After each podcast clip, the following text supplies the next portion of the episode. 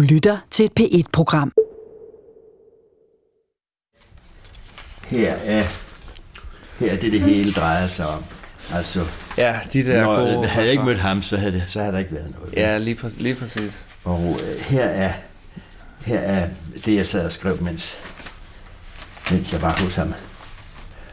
Og så gik jeg hjem om aftenen ja. Og skrev det her. Ja. Så, så her ligger, også tilbage kan man ikke komme i. Ham det hele drejer sig om her er sagfører Bent Jacobsen.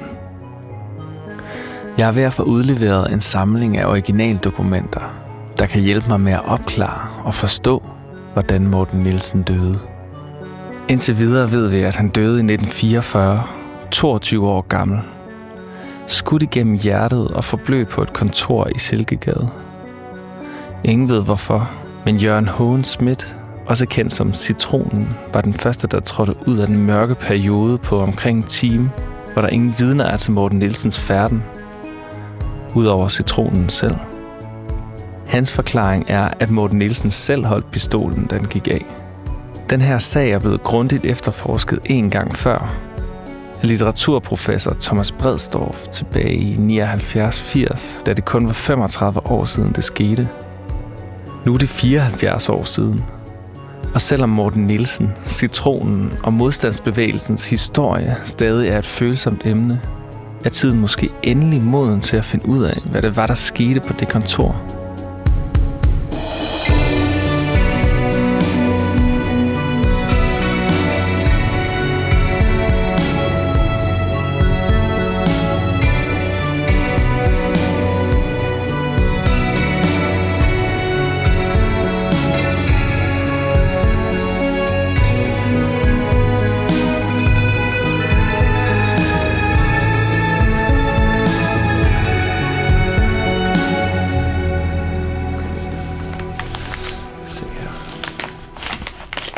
Jeg sidder på mit arbejdsværelse og åbner den store kuvert med dokumenter fra Thomas Bredstorffs efterforskning. Et af dokumenterne er brevet fra sagfører Bent Jacobsens søn, Ulrik Jacobsen. Kære Martin, det der er originaler, som jeg ikke har kopier af. Pas på dem. Og venlig hilsen, Thomas. Jeg har lovet at opbevare det sikkert på mit kontor, og når jeg er færdig, overleverer det personligt på en af vores adresser. Lidt uhyggeligt, det her næsten. De ligger heldigvis et stenkast fra hinanden på Indre Nørrebro. Jan Weber. Belejligt for en som mig, der har så mange spørgsmål.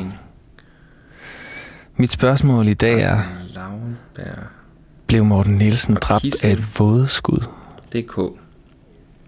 Jeg vil prøve at nærme mig dødsøjeblikket og de personer, der var til stede. Bogstaver her. Og så vil jeg forsøge at indregne den nye information, som brevet giver os i Bredstorffs gamle historie. SH, SK. De sikreste personer i galleriet er Jørgen Schmidt, altså Citronen, de to ambulancefører, der hentede Morten Nielsens lig, Kisling og Lundtofte, og så sagfører Bent Jacobsen. Du ved, ham Citronen mødtes med lige efter dødsfaldet, som ikke var fysisk til stede, men som stod for at orkestrere håndteringen af Morten Nielsens lig, og den fortælling, der fulgte. Okay, så den, den ene ambulancefører, Christian Kisling, skriver her ifølge professor Bredstorffs notater fra en telefonsamtale i 1980. Citronen kontaktede mig over telefonen. Han var ikke i lejligheden, da vi kom op. Jeg mødte ham inden, og han sagde, at Morten Nielsen havde skudt sig selv. Og senere, nede i notatet, skriver han, om citronen var til stede, eller bare havde fundet ham, kan jeg ikke vide. Der var to ambulanceførere til stede. Den ene, Carlo Lundtofte, blev ringet op af professor Bredstorff, umiddelbart efter han havde talt med ambulancefører Kisling. Der var altså ikke mulighed for, at de kunne have nået at tale sammen. Kisling sad i øvrigt i Kalifornien, hvor han boede og modtog opkaldet. Og her er så, hvad den anden ambulancefører, Carlo Lundtofte, sagde. Vi mødtes midt nede på gaden med en mappe under armen. Når man kæmpede Schmidt, som vi gjorde, vil jeg sige, at han var noget oprømt. Jørgen Schmidt, altså citronen, er ifølge ambulanceføreren noget oprømt. Et udsagn, der deler vandene. På den ene side er det markant, at en ellers hård likvidator midt under 2. verdenskrig er oprømt over at se en død mand. Måske betyder det, at han skjuler noget. På den anden side, hvem vil ikke være oprømt over at se en 22-årig bekendt ligge død i et af modstandsbevægelsens kontorer? Og noget andet, der deler vandene ved det her, er selve betydningen af ordet. Hvis man slår ordet oprømt op i en ordbog, står der, at det betyder noget i retning af munter. Men Thomas Bredstorff forsikrer mig, at betydningen her er mere noget i retning af oprevet. Altså det modsatte af at være i balance. Det er de her interviews med blandt andre ambulanceførende plus mange andre, der er grundlaget for langt de fleste beretninger om Morten Nielsens død. Og navnligt én kilde fik en stor betydning. Sagfører Bent Jacobsen. Han var en ledende figur i den fraktion af modstandsbevægelsen, der hedder Speditøren. Speditøren, som har arrangeret mødet mellem Morten Nielsen og Citronen. Og så var Bent Jacobsen den første, som Citronen mødtes med, efter Morten Nielsen var død. Hvad var det nu, Thomas Bredstorff sagde, da jeg besøgte ham? Om det her vigtige møde med Saufer Jacobsen? Der, der ligger et langt stykke arbejde frem fra den begyndelse og til den aften, hvor jeg ringer til Bent Jacobsen. Og det var et navn på en liste, hvor der stod mange andre, og jeg kan kun huske, at det samlede antal blev et halvt hundrede mennesker, jeg havde kontakt med. Men deriblandt var Bent Jacobsen, øh, højstrætssagfører med kontor i Frederiksholms kanal, og jeg ringede ved halv fem, fem tiden om eftermiddagen og sagde, goddag, jeg hedder sådan og sådan, og jeg er i gang med litteraturhistorisk arbejde, og jeg skal lige i den forbindelse have klaret nogle spørgsmål omkring Morten Nielsens død. Så var der et pause, og jeg sagde, hvor befinder de dem? Ja, jeg er hjemme på det yderste Østerbro. Kan de komme ind i Frederiksholms kanal nu? Det kan de tro, jeg kan. Og så fik jeg hans historie, og der havde han altså undervejs haft fat i Morten Nielsen. Øh, havde lært ham at kende som en, øh, en imponerende mand med en udstråling og med et tillidsvækkende, en tillidsvækkende måde at, at arbejde på. Også en fummelfinger, som ingen ville drømme om at øh, instruere til, i våbenbrug. Øh, det har ikke været mm. tilfældet, sagde Bent Jacobsen. Ja. Men han var til gengæld 100% pålidelig til at udføre øh, transportopgaver af information. De ville jo hellere cykle rundt med beskeder end bruge telefonen, fordi telefonen kunne blive aflyttet. Og øh, der skulle transport, der skulle gives besked til dem, der skulle flygte. Han var med vidunderligt ord indsiver. Bent Jacobsen var den første, jeg kender til, der fik besked om, at Morten Nielsen var død. Og det er gennem Bent Jacobsen og så hans kontakt på politikåren, at overgangen sker fra det skjulte til det officielle. Det der lige skal jo ind i det officielle Danmark, ikke? Der skal en ambulance ind og hente det, øh, og der skal en øh, retsmedicinsk undersøgelse. Her får vi altså historien om Bent Jacobsens rolle i Morten Nielsens død. Han hjælper med at skaffe livet lovligt af vejen, og bliver så hovedvidne i Thomas Bredstorffs fortælling. I første afsnit af serien her fremstiller jeg historien, sådan som Bredstorff selv fortolkede den information, vi stod nede i hans kælder og bladrede igennem. Lad os lige zoome ind på, hvad Bredstorff sagde om Ben Jacobsens udtalelser. Hvornår var det? Det er den 8. 10. 1980 er den samtale. Og øh, her siger så Bent Jacobsen videre ifølge mit oprydede referat samme aften. Jeg arbejdede på mit advokatkontor nør Voldgade 16, der var hun købt nummer, det kunne jeg ikke huske. Jørgen Schmidt ringede til mig og bad mig mødes med ham på Jarmers Plads. Der mødte jeg en stærkt nervøs Jørgen Schmidt. Han fortalte, at han havde mødt Morten Nielsen i en lejlighed i enten Skinnergade eller Kanikestræde, han siger noget andet, men det vender vi tilbage til. I enten Skinnergade eller Kannikestræde for at give ham en mauserpistol, han havde fået fat i.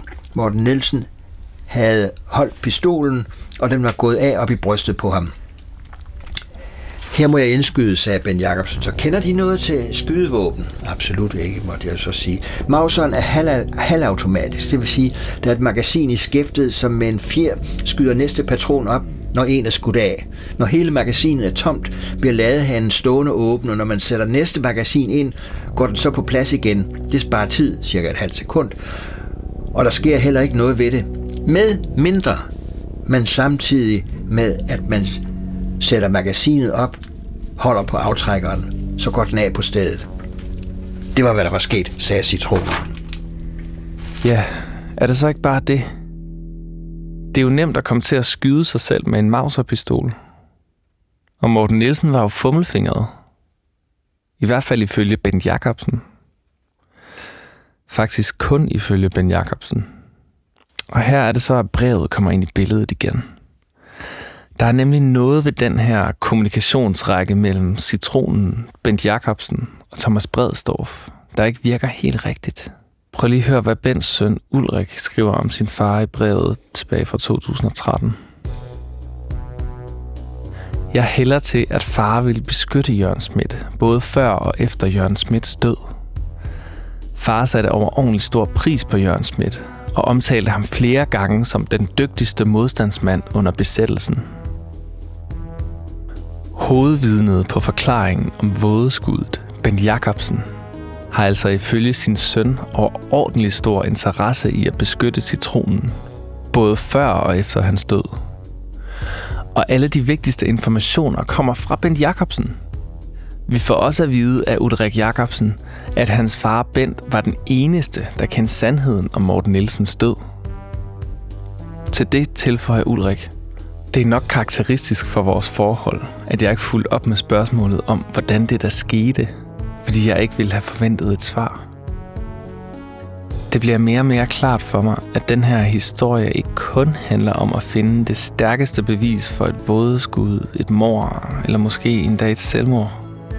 Det handler også om historiefortællingen, om modstandsbevægelsen, om krigen, om lukkethed og om myter.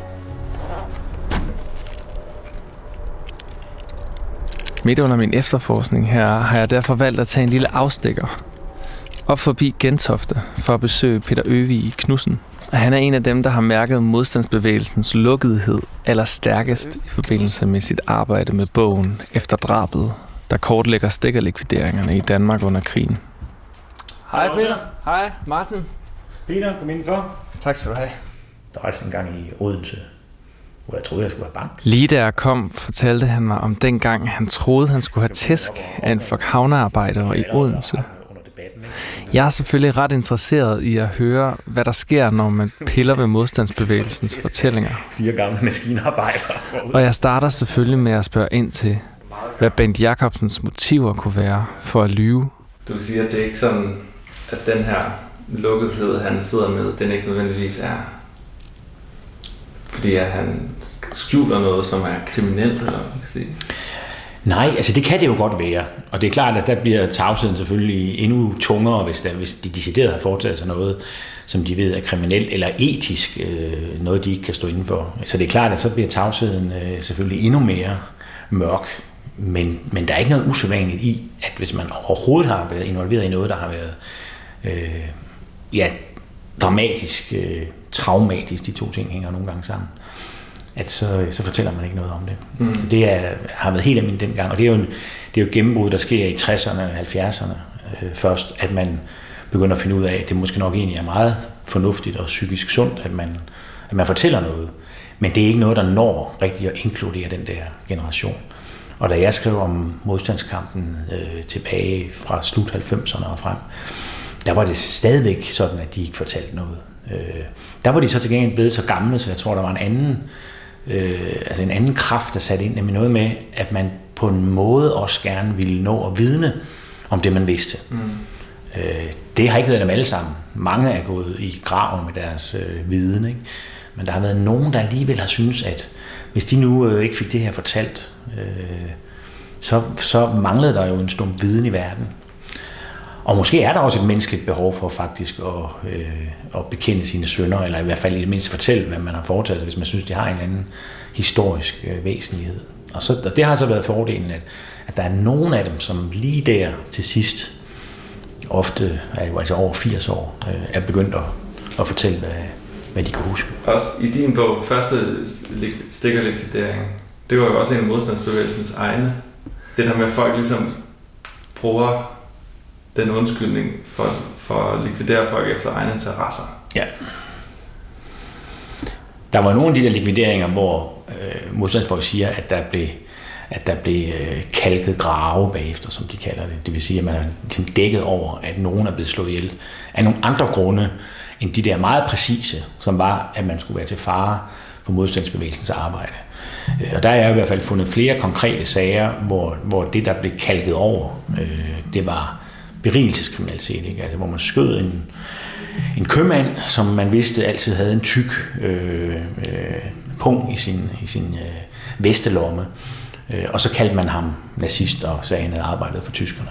Og det blev aldrig rigtig undersøgt. Altså alle de her drab blev ligesom fejret ind under guldtippet, og måske var modstandsfolkene også blevet lovet, at de aldrig ville blive undersøgt, øh, de her drab. Det er der i hvert fald nogen af dem, der siger. Og det blev de jo så i første omgang heller ikke.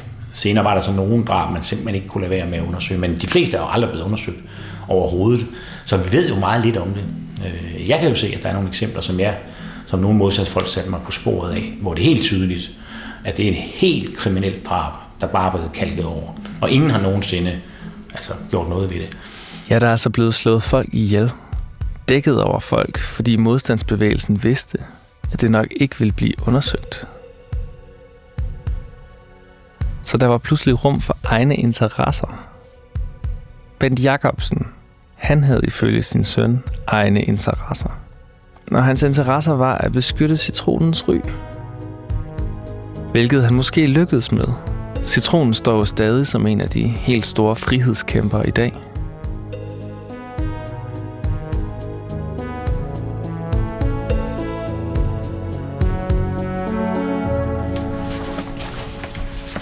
Det her er fortsættelsen af den der øh, tegning, jeg lavede, ikke? Ja, med, med hvem ved hvad, og hvad kan ja. man, hvor har den sin viden fra? Det fortsætter her. Okay. Næste generation, ikke?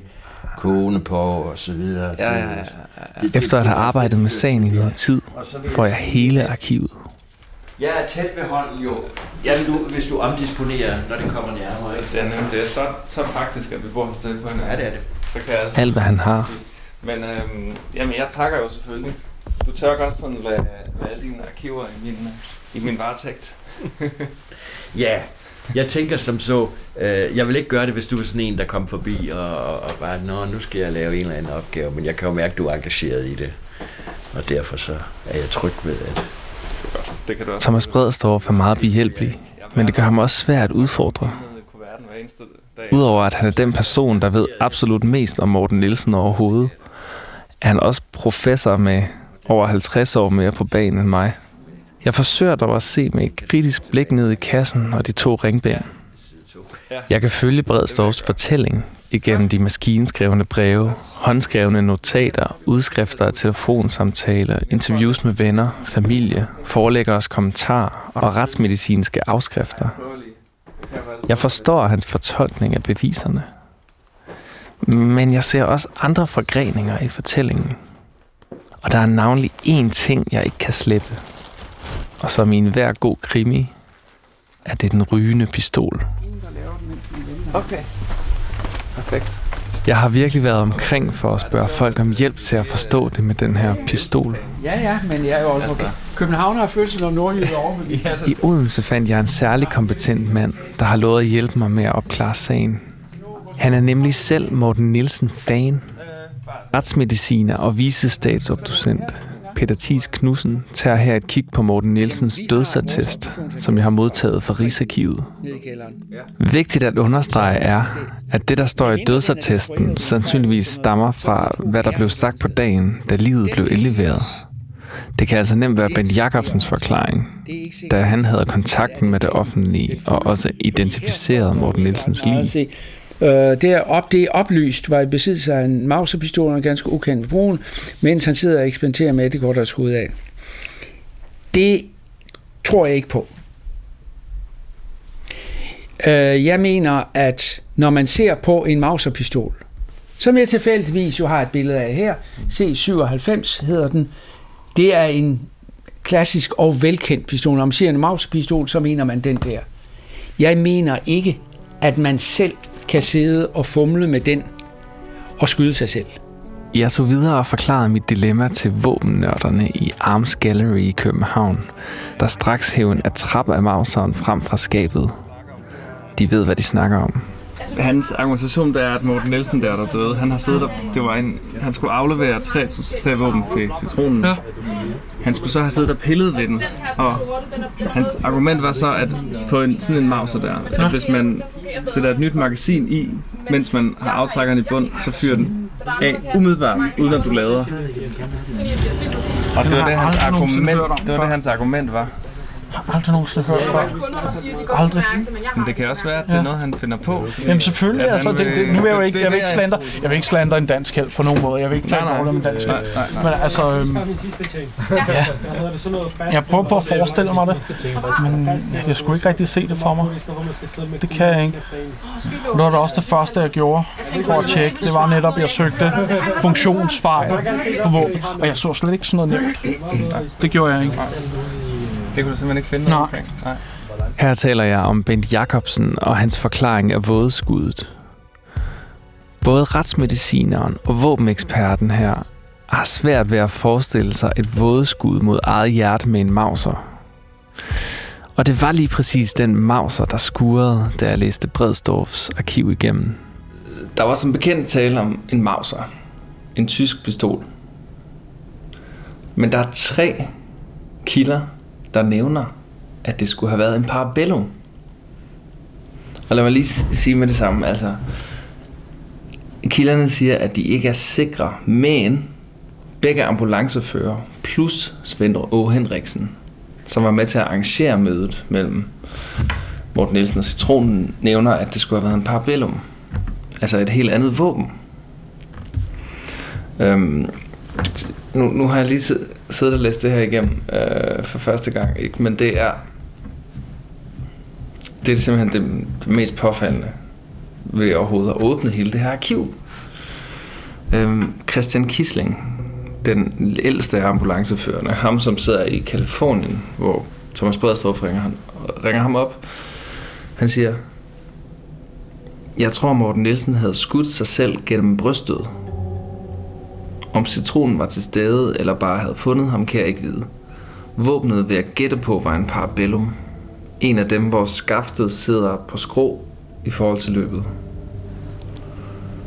Det siger han altså, og så umiddelbart efter ringer han ringer Bredstof til Lundtofte, Carlo Lundtofte, som siger til ham, øhm, han, altså Morten Nielsen, sad på stolen og lå ind over bordet.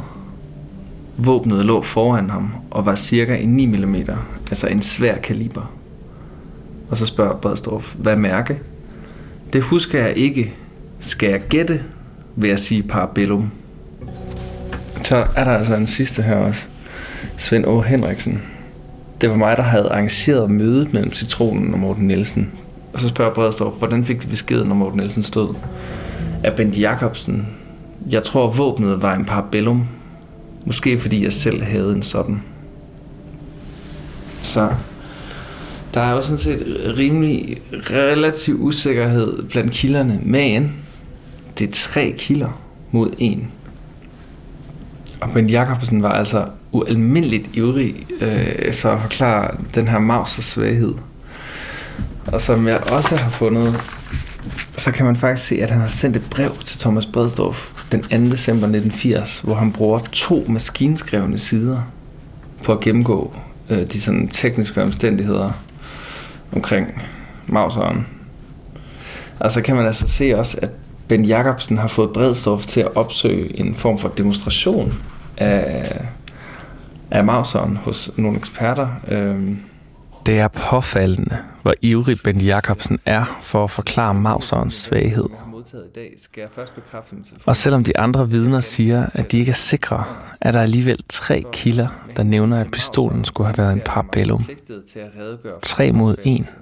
Og det er lettere nu, når jeg ved, at de har set funktionsforskel mellem Mauseren og flere andre gængse typer. Det vil sige, der er to scenarier. Enten har Bent Jacobsen lovet om, at det var en mauser og ikke en parabellum. Måske fordi han havde hørt om en funktionsfejl ved mauseren, og dermed justeret på den detalje for at beskytte citronen. Vi skal huske, at Ben Jacobsen ikke har haft lang tid til at udtænke Morten Nielsens overgang til det officielle Danmark, som han selv kalder det. Det er det ene scenarie. Det andet, hvis det nu var en mauser, så har det ikke været et fodeskud. Og hør så lige, hvad Ulrik Jacobsen sagde til Bredstorff, da de mødtes til frokost, efter at Thomas havde modtaget brevet fra ham. Jeg sidder med hans referat her. Jeg tror, at det far holdt hemmeligt var, at citronen havde holdt pistolen og er kommet til at forårsage det våde skud, der dræbte Morten Nielsen. Så har Jørgen Schmidt har citronen holdt pistolen, da kuglen gik igennem Morten Nielsen. Var det så overhovedet et vådeskud? Eller var det et mor? I næste afsnit snakker jeg med nogle af dem, der har brugt allermest tid på at forstå citronens karakter. Jeg besøger filminstruktør Ole Christian Madsen, der har studeret Jørgen Schmidt i 10 år, inden han lavede sin film Flammen og Citronen. Og igen sender det besøg mig på en mindre rejse. Denne gang for at finde ud af, om nogen kunne have myrdet den stakkels Morten Nielsen.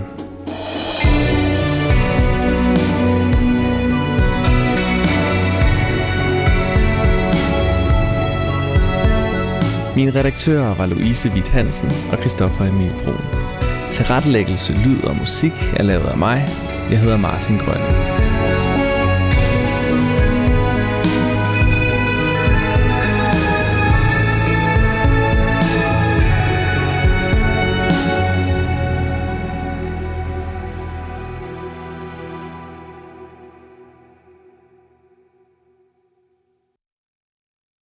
Du kan finde alle P1-programmer på dr.dk-p1.